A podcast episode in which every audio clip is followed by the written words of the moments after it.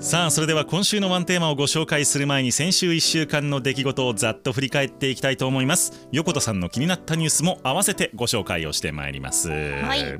というわけでえっ、と先ほどですかね。えっ、と、はい。速報で流れておりましたけれども、はい。解散総選挙はないと。あみたいですいうことをね岸田総理が表明をしたということでございまして、はい。まあでも昨日なんかはねもうどっちなんだみたいなか解散総選挙すんのかしないのかみたいなのがいろんなメディアからいろんなニュースが出てきておりましたが、まあそれだけ多分岸田さんも揺れてたんでしょうね。そうでしょうね。うん。まあ大きな決断ですから。そう。うん。まああの選挙するっていうとまあ勝てはするんでしょうけれどっていう、まあ。まあまあねまあそれに対しての国民のまあ政治も止まりますしえー。国民の批判なんかもあるでしょうから、うん。まああのありがたいなと、えー日常生活がおあの静けさが脅かされなくていいなと思っておりますけれどもそうでね。すね、はい。ざわつきますからね。ざわつきますし、はい。単純に、えーね凱旋カーとか いろいろとありますからねあ。準備もね大変準備も大変でございますのはで、一旦ね、えー安定しているというのはいいことでございます。はいさあ先週の金曜日でございますけれども、はいえーニュースを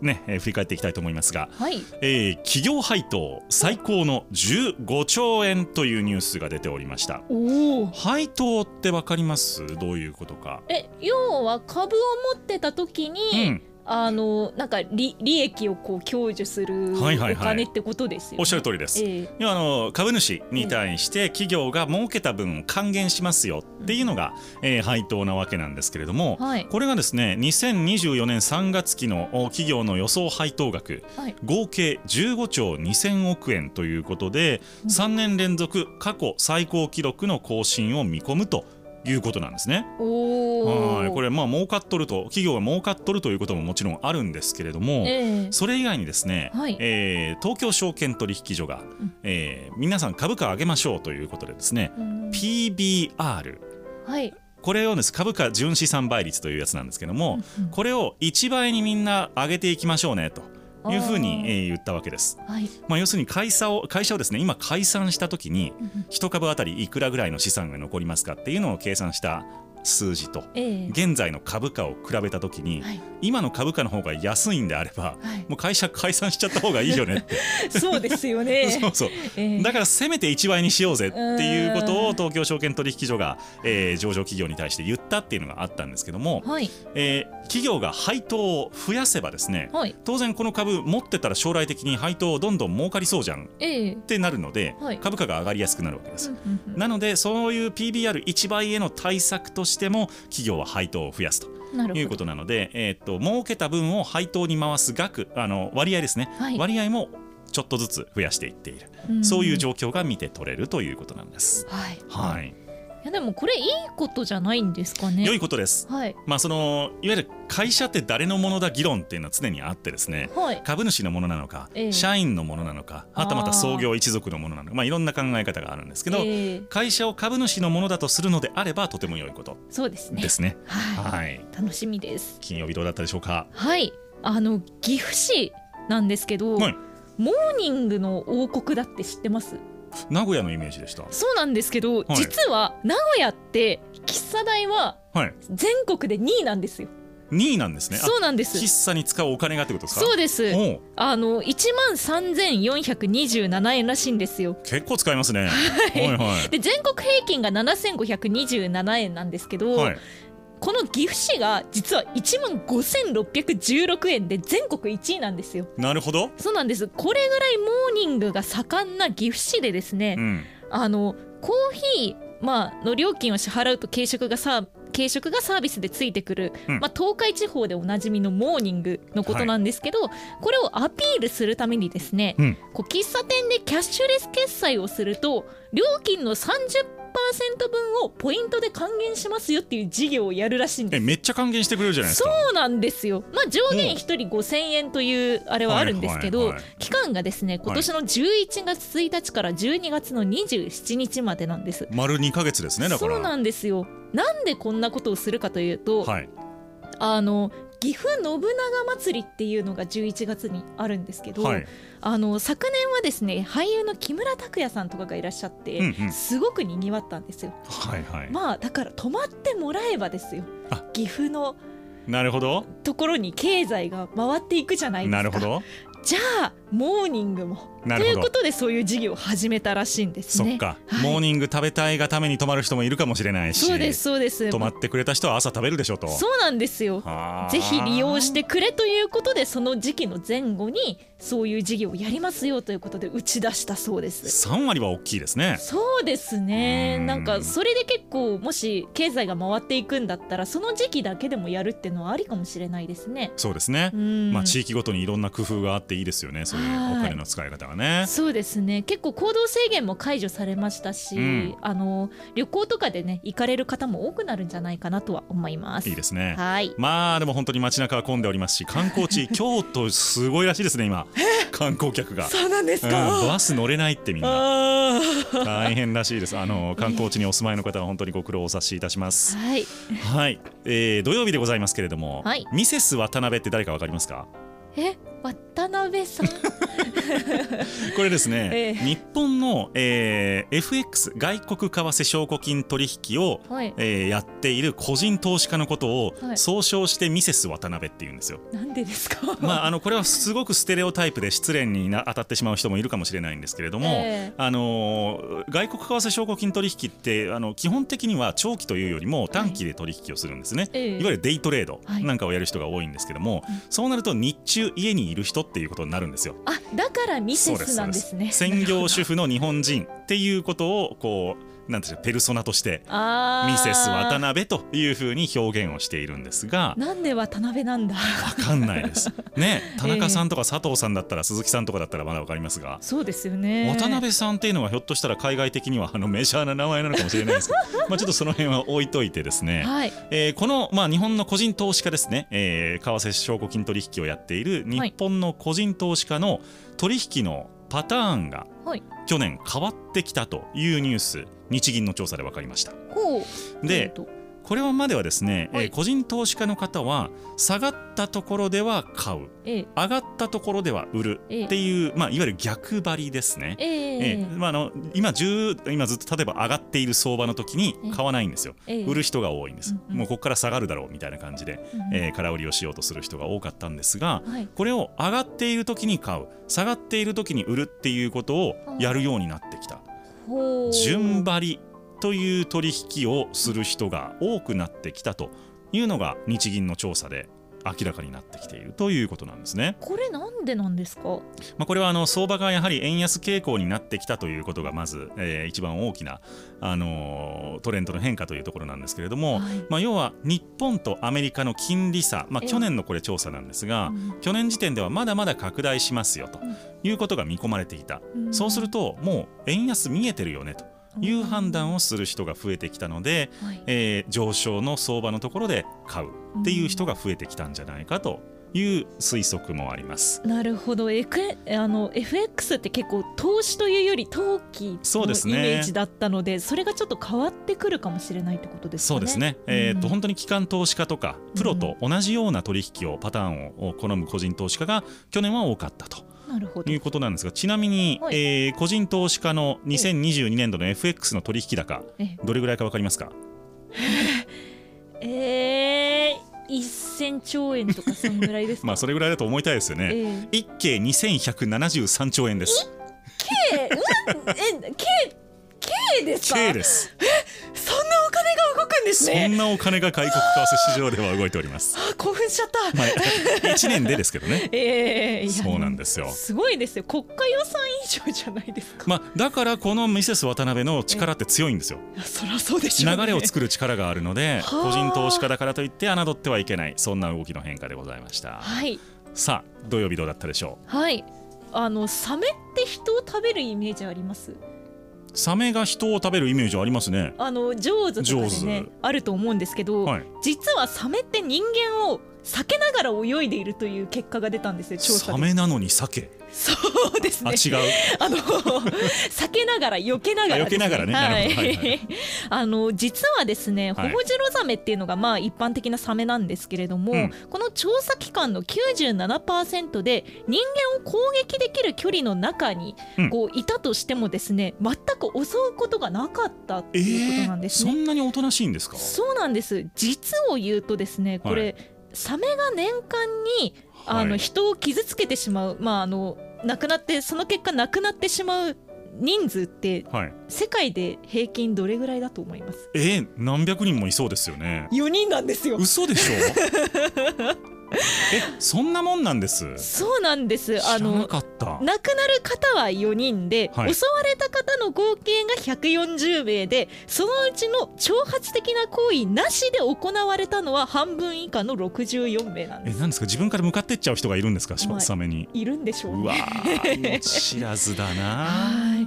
ちなみにですね、はい。日本だけで言うと30年間でサメによるものだろうと思われる死亡事故は1人から10人の間。ああ推測なんですねそこは。そうなんです。でも30年で10人ですよ最大。いや熊の方がよっぽど危ないねって話ですよねそうなんですよ、だからあのジョーズっていうのは意外と誇張されてるのかもって思いますね。なるほどはねい。なんかねおどろおどろしい顔をねしてますけどね、そうですうねん。まあでも意外とおとなしいんだ。そうですね。ただあの挑発的な行為やっちゃうのはダメです、はいもう全然ダメですよ。あの、はい。気をつけてくださいね。はい。はいさあ、えー日曜日でございますけれども、はい。横田さん最近スマホいつ買い替えました、私去年か一昨年ぐらいですかね。そうなってますよね、ええ。なんでそんなに買い替えないんでしょうか？壊れないからですかね。壊れないんです。ええ。スマートフォン市場10年ぶりの低水準となっております。お出荷台数がはい、2023年の出荷台数は去年を下回りまして10年ぶりの低水準となる見通しということで、はい。1.1%の減少になりそうだということなんですね。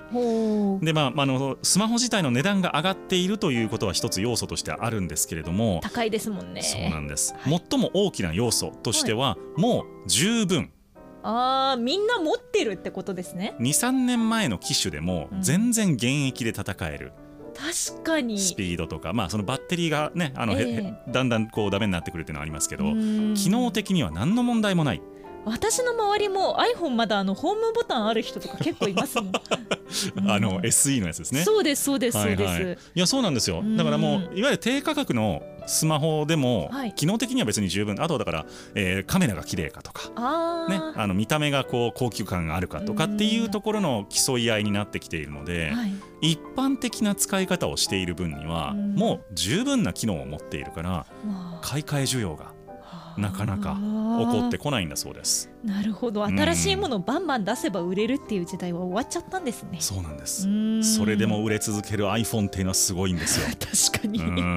アップルすごいなそうなんです。はい、またあの国内でもやっぱり値引きがね以前ほどできなくなりましたから。あはい。まあね、1円で買い替えれるみたいな時期もありましたけども、ええ。そういうのがなくなってきたので、ああのそういいうう高価格化というのもお大きな要因になっているんじゃないかというお話でした。なるほど。日曜日どうだったでしょうか？はい。あのドムドムバーガーって皆さんご存知ですかね？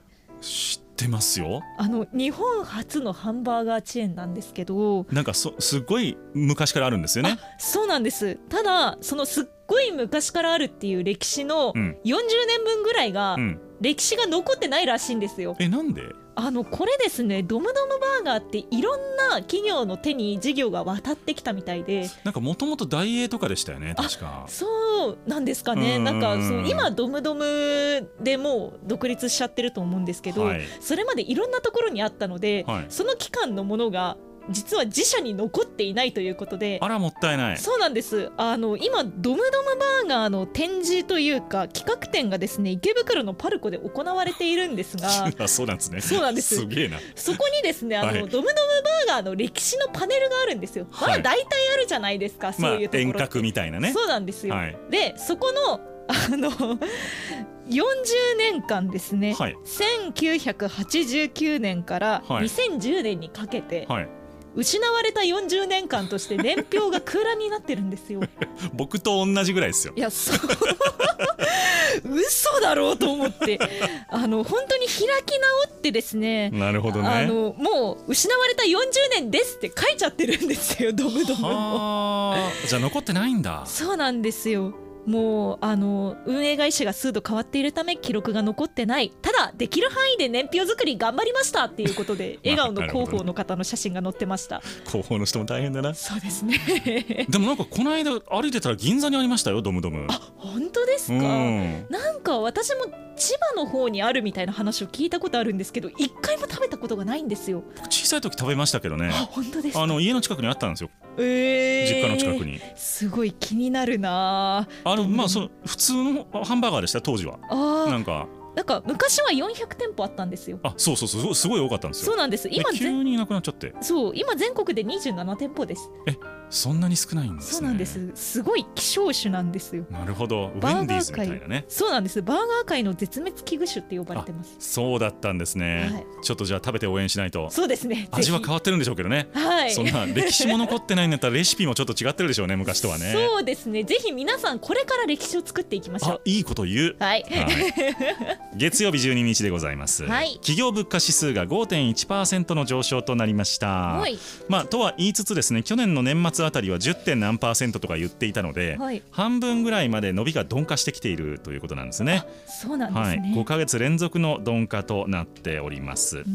で、まあ、企業の物価しいわゆる仕入れ値ですよね、仕入れ値が下がるということはここからですね、はい。えー最終商品要はみんなが買う、えー消費者物価も下落圧力が働くということになりますので、はい。まあ、今ちょっとあの給料が上がっているので、えええ。ー同じような下降線はたどらない可能性が高いんですがあそれでも、えーまあ、物価の上昇もそろそろ落ち着いてきそうだというそんな兆しが出てきております。はい。はい、アメリカではもうついに卵が値下がりし始めたっていう話なので。すっごい安くなってるみたいですね。そうなんです。100円とかそうそう。140円とかですよね。で日本もね、えっ、えと値下がりはあんましてないんですけど、あの在庫が回復してきたということで、はい、だいぶ生活が元に戻ってきた感じでございまそうす。ですね。月曜日どうでしょうか？はいあの今ポケモンカードがものすごく問題になってるって知ってます？問題になる。そうなんですあの大人気のポケモンの、はいまあ、トレーディングカードのポケモンカードというのがあるんですが、うん。これがですね大量に盗まれる事件が全国で相次いでいるんですあらまこれあの人気が過熱しすぎてあ。はい。もう投資対象になってるらしいんですよだからって盗まなくてもいねや。そうなんですよあのオープンから2週間のトレーディングカード専門店で、はいショーケースのガラスが割られて1枚60万円のカードが盗まれたりしたんですって、ねえねえカードに1枚60万円の値がつくんですか？いやそうなんですよだから本当に投資対象なんですよこれもう すごいな。すごいことになってて希少性か。そうなんです、で。東京都内ではポケモンカードを含めたはい2660万円分のトレーディングカードが盗まれたりとか、うん。あとは秋葉原の、えーポケモンカードの、まあ、販売のところで4月にですねはい。約1000枚が盗まれたりとかえらいこっちゃ。そうなんですこれトレーディングカードって1枚が高額ではい。しかも軽くて運びやすいんですよ、なるほどね。だから盗まれやすいということで非常に問題になっているということですね。なんでしょうね、ええ。なんかただのバブルじゃないですかそれって。まあまあまあ言ってしまえばそうです、ね、そうなんまあ希少性しかなえいえですし、それが何かにね使えるわけではないので、まあゲームには使えるんでしょうけど、えーそう。なんかそれをこうどうなんでしょうね。何十万円も価値があるからって言ってそれで盗んで売る人が出てきたらえーなんだろう存在価値とは点々点ってなっちゃいますよね。そうですねなんか売ってる側も悲しくなりますしうんまあメインターゲットは本来お子さんじゃないですかはい。ポケモンですから、かわいそうだなって。なんかね、そういうのがあるよあるよなと思いましたし、うん。この間銀座であれね腕時計が狙われたりしたじゃないですか、え意外とその大きなニュースにはなってないですよねポケモンカードが。ー確かにそうですね。まあ、あれは映像があったからでしょうけども大きく取り上げられたのは。でもあの転売に関しては非常に大きく取り上げられてました。そうなんですね。はい。ダメですよ。うん。転売は。ダメです。はい。はい。火曜日でございますはい。大企業景況感これが2期ぶりにプラスとなりました。おお4月から6月の法人企業景気予備予測調査というものがありましてはい。大企業があーまあ将来、えー景気どうなりますかというアンケートを取ったところ2期ぶりでプラスになった2.7ということで、えー、2四半期ぶりのプラスとなりましたというお話でした。はい。まあ、これですね、えー新型コロナウイルス化から正常化をしてきたということで、はい。非製造業サービス業ですね。こういったところがプラス4.1、うんえーさらにまあ海外の景気の減速があったので製造業はマイナスだったんですけれどもうん。相殺してプラスを保てているということなんですね。はい。これだけなんていうか物価が上がったりとかっていうことがあってもまあなんていうかサービスは本当に欲しい人がたくさんいるんでしょうね。まあ、やっぱり今ね行動制限がなくなって、うん。えーまあ、飲みに行く旅行に行くっていうのがやっぱり増えているというのはもう実際のところなんだろうなと思いますね。うん。まあ、そういう足元の状況を見て大企業は特に、えー戻ってきてるなという実感を深めているというところのようですけども。はい。なんか渡美さんなんかはもうほぼ100%戻ってる2019年に比べて、はい、コロナ前までほぼほぼ戻りましたっていうような話も出てましたので。渡美さん従業員ちゃんと足りてるのかな？いやそこなんですよ、ええ。だから機械損失が結構あるので予約が取れないっていう。うん。そういう問題も一方ではありますね。なるほど。はい。はいどうだったでしょうか火曜日は。はい、あの先ほど話したポケモンカードについてなんですけど、うん。ポケモンとメルカリがうん。包括連携協定というのを結びまして、ほう。このポケモンカードに関する、まあ、グッズの取り締まりを強化するということを始めました、まあ、フリマアプリメルカリで結構転売とか、あとはですね偽造品だったり、うん。あとはサーチ済みパックってわかります？サーチ済み。要はあのカードを外からパッケージから触ってその滑りとかでレアカードがあるとかないとかっていうのを調べる方法があるんです。そんなことできるんですか？できるんですよこれが。あのラミネート加工されてるものって手触りが違うんですよ。なるほど。そうなんです。だから滑りが違うから、はい。それで分かったりとか、あとは自分で買ったカードゲームをこうカードを詰め直してうん。独自のパックにして売っちゃったりとかする人もいるんですよ。はあ。そうい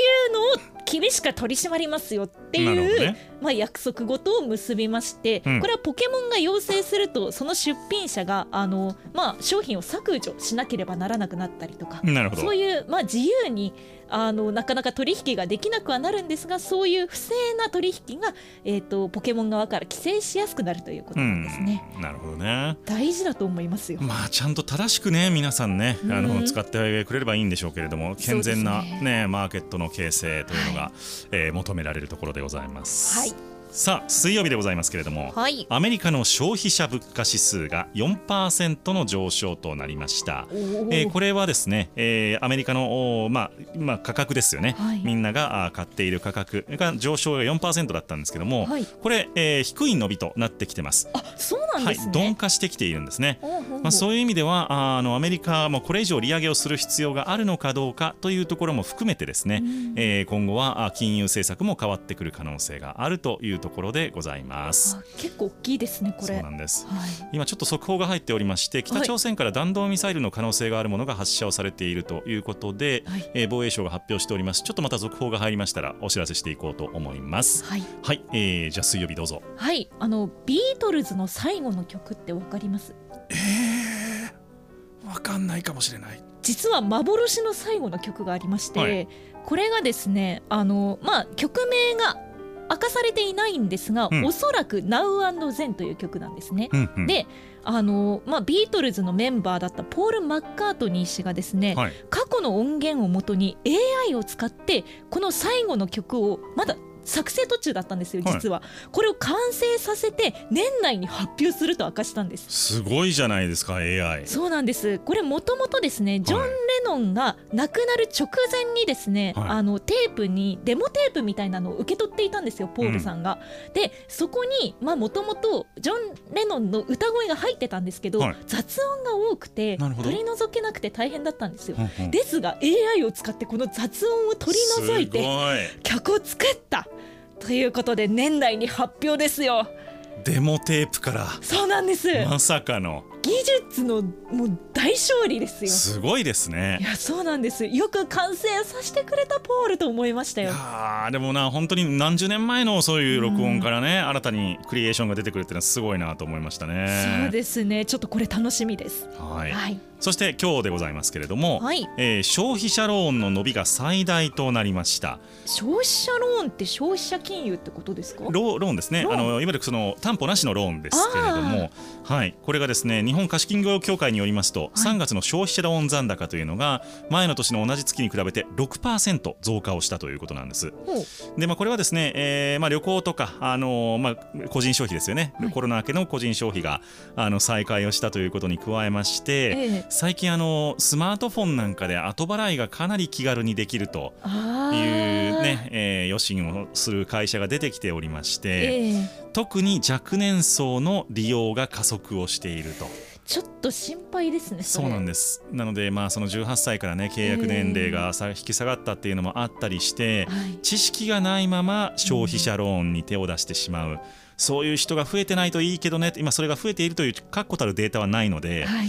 えーないといいけどねというお話です。はい。はい、なかちょっとそうですね借金っていうところを考えないといけないですもんね本当に。なんか本当にね必要なあの奨学金とかそういう借金は仕方ないにしてもね、えー。遊びに使うお金を借りるのは良くないなと思ったりしますけどね。そうですねご利用は計画的にとは。計画的にでございます。はいまさにこれですはい。ね今日はどうだったでしょうか？はい、あの今ビルボードジャパンのあのトップ10に入ってる曲はい。何かわかります、えー、あれ入ってますよね。ああいう遊びアイドルとか入ってあますよね。そうです。これがトップ1なんですけどはい、実はトップ8にですね、はい。3年前の曲が入ってるんです。ほこれがですねあの実を言うと、はい。キャラクターソングなんですよ。う何の？新テニスの王子様。はいはいはいあのこれのですね、はい。あの君島育人さんというキャラクターが歌っている「君とパーティーナイト」っていうはい曲なんですけど、これなんで入ったかっていうと、うん。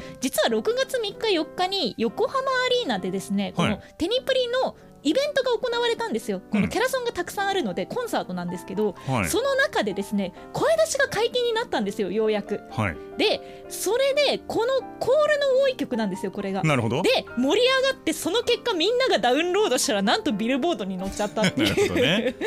あのサブスク時代だな。そうなんです。歌ったご本人が一番びっくりしているというニュースでした、ね。はい。はい。というわけで1週間振り返ってまいりました、はい。ちょっと先ほど速報でもお伝えしましたが、えー防衛省によりますと北朝鮮から弾道ミサイルの可能性のあるものが発射をされたということです、はい。えー船舶は今後の情報に留意するとともに落下物を認めた場合には近づくことなく、えー関連情報を海上保安庁に連絡をしてくださいということになっております、はい。えー何かございましたら続報をお伝えしていこうと思います、はい。というわけで1日1本このニュースだけは押さえとけのコーナーでした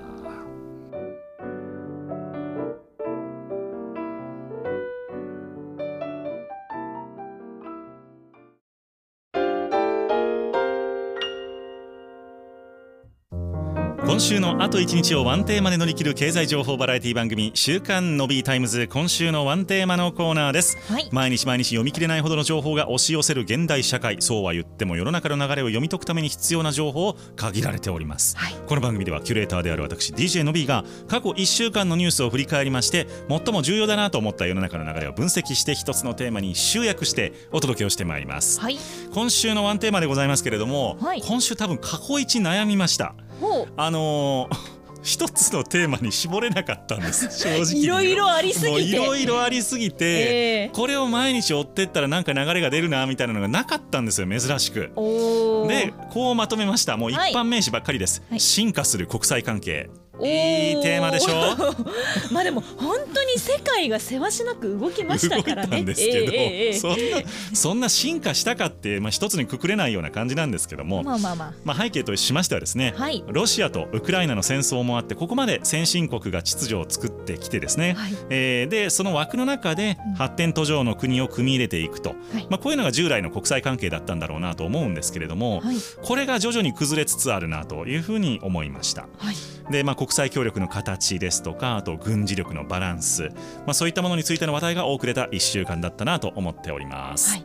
さて、えー先週の金曜日から振り返っていきたいと思うんですけれども、はい。えー NATO 北大西洋条約機構というのがありますね。はい。まあ、これはもともとのその、えーソ連に対抗してできた、あワルシャワ条約機構に対抗してできた軍事でえー同盟なわけなんですけれども、はい。まあ、ここにですねうん。ウクライナは入ってないわけですね。ええ。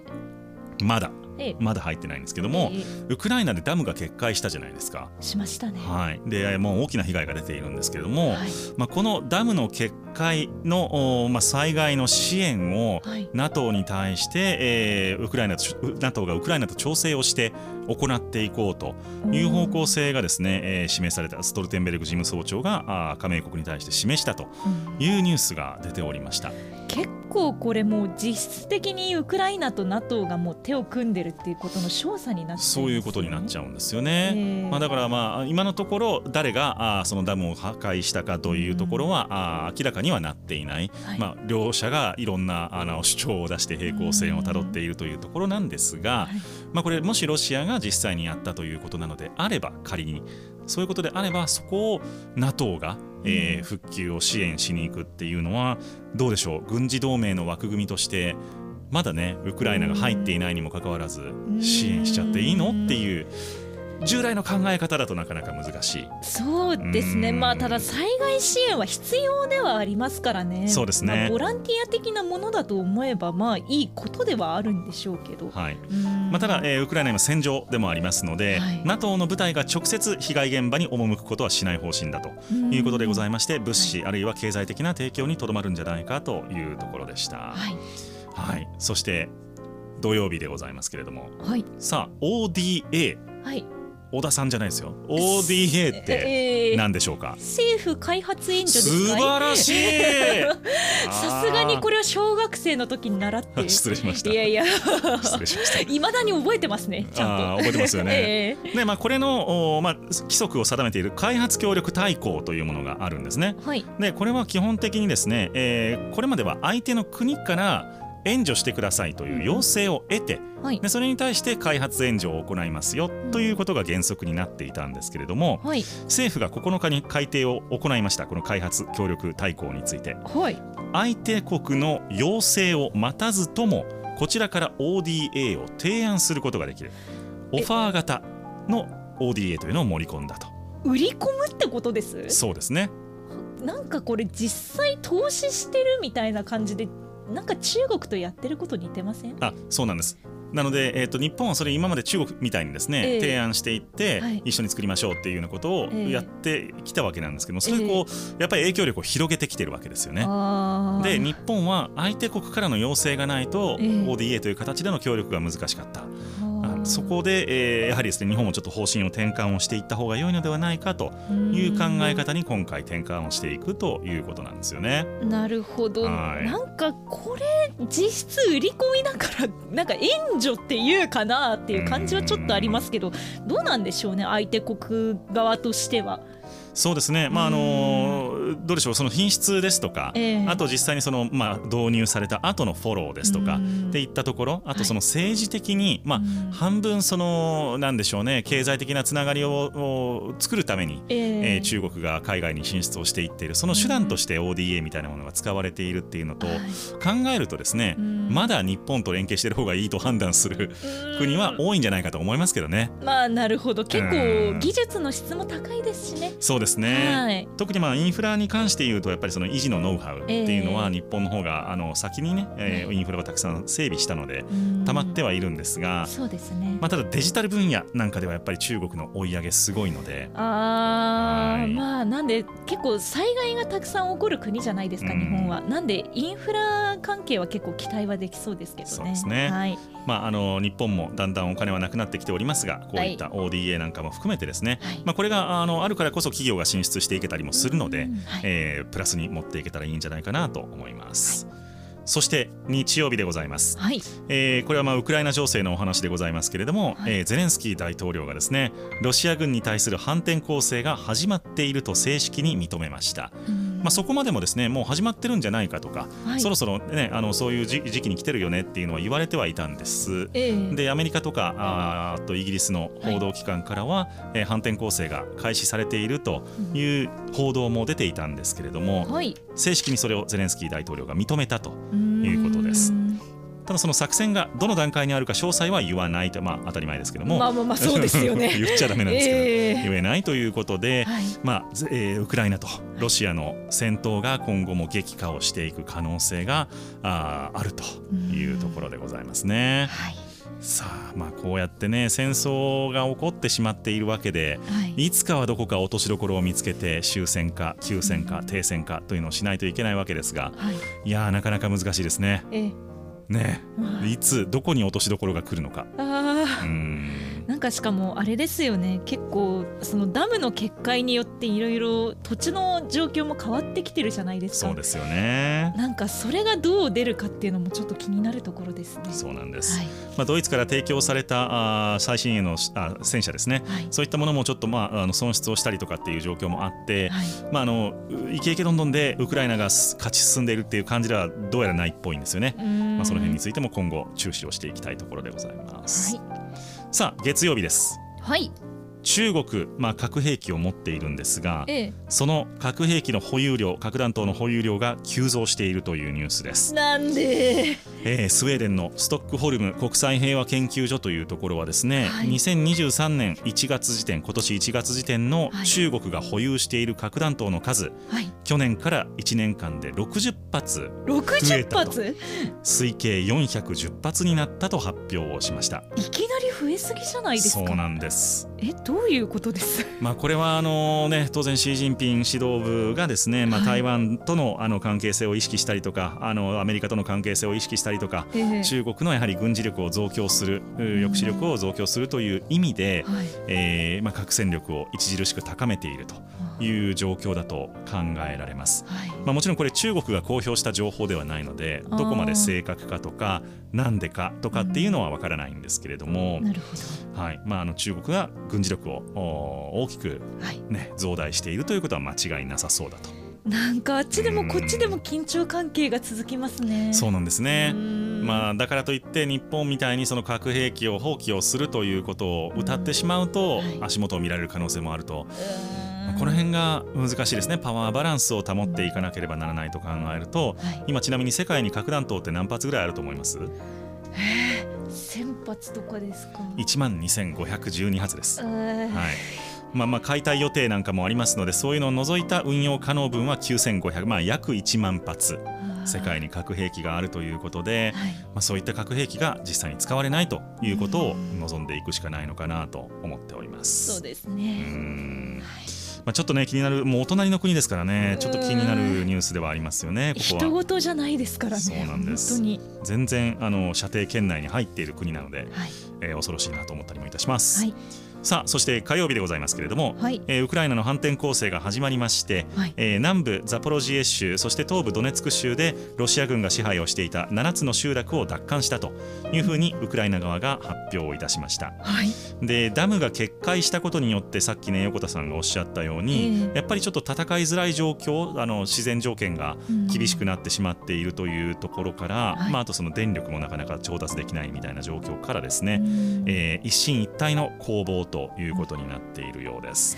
なんかこれもどうなんでしょうね。もう踏んだり蹴ったりじゃないですか正直。うん。戦争でただでさえ疲弊しているのにさらにダムの決壊で民間の方々が受ける被害ってさらに増大して。えらいことでございます。そして水曜日でございますけれども、えー北大西洋条約機構の話です。NATO は、はい。日本と韓国オーストラリアニュージーランドこの4つの国と新たな協力計画を作るという方向性が示されました。はい。でサイバーセキュリティ宇宙開発あとはフェイクニュース対策、まあ、いろんな安全保障に関わる分野で連携をしていこうということでございまして、まあ、欧米のえー31カ国はい。あとインド太平洋の4カ国ここがですね手に手を取り合って対中国で抑止力を高めるということを目的に新たな協力計画を作っていくということなんですね。なんかオーストラリアとニュージーランドが加わるっていうのがちょっと意外ですね。そうですね。むしろそこの2つの国ってね、え親中国な姿勢も見せていた時期はやっぱりあったので、まあ、そうですね、うん。結構中国の方もあのいらっしゃるしあの資本も結構ありますからね経済的なつながりも強いですからね、はい。そういうことを考えると新たな動きなのかなと思ったりもいたします。なるほど。と気になる中国に向けてですね、えーはい。今日のニュースでございましたけども、はい。アメリカのブリンケン国務長官がはい。18日から19日に訪問をするということが発表されました。でこれ2018年の10月以来ということでございまして。だいぶ長いですね。そうです。5年ぐらいですかね。えーずっとに米中関係が悪化してきた中でですね、えアメリカの方から中国に赴くということから、まあ、シー・ジンピン国家主席と会談が行われるのかどうかといったところも含めて、えー新たな動きとなりそうです。はい、というわけで1日1本このニュースだけは押さえとけのコーナーでございました。はい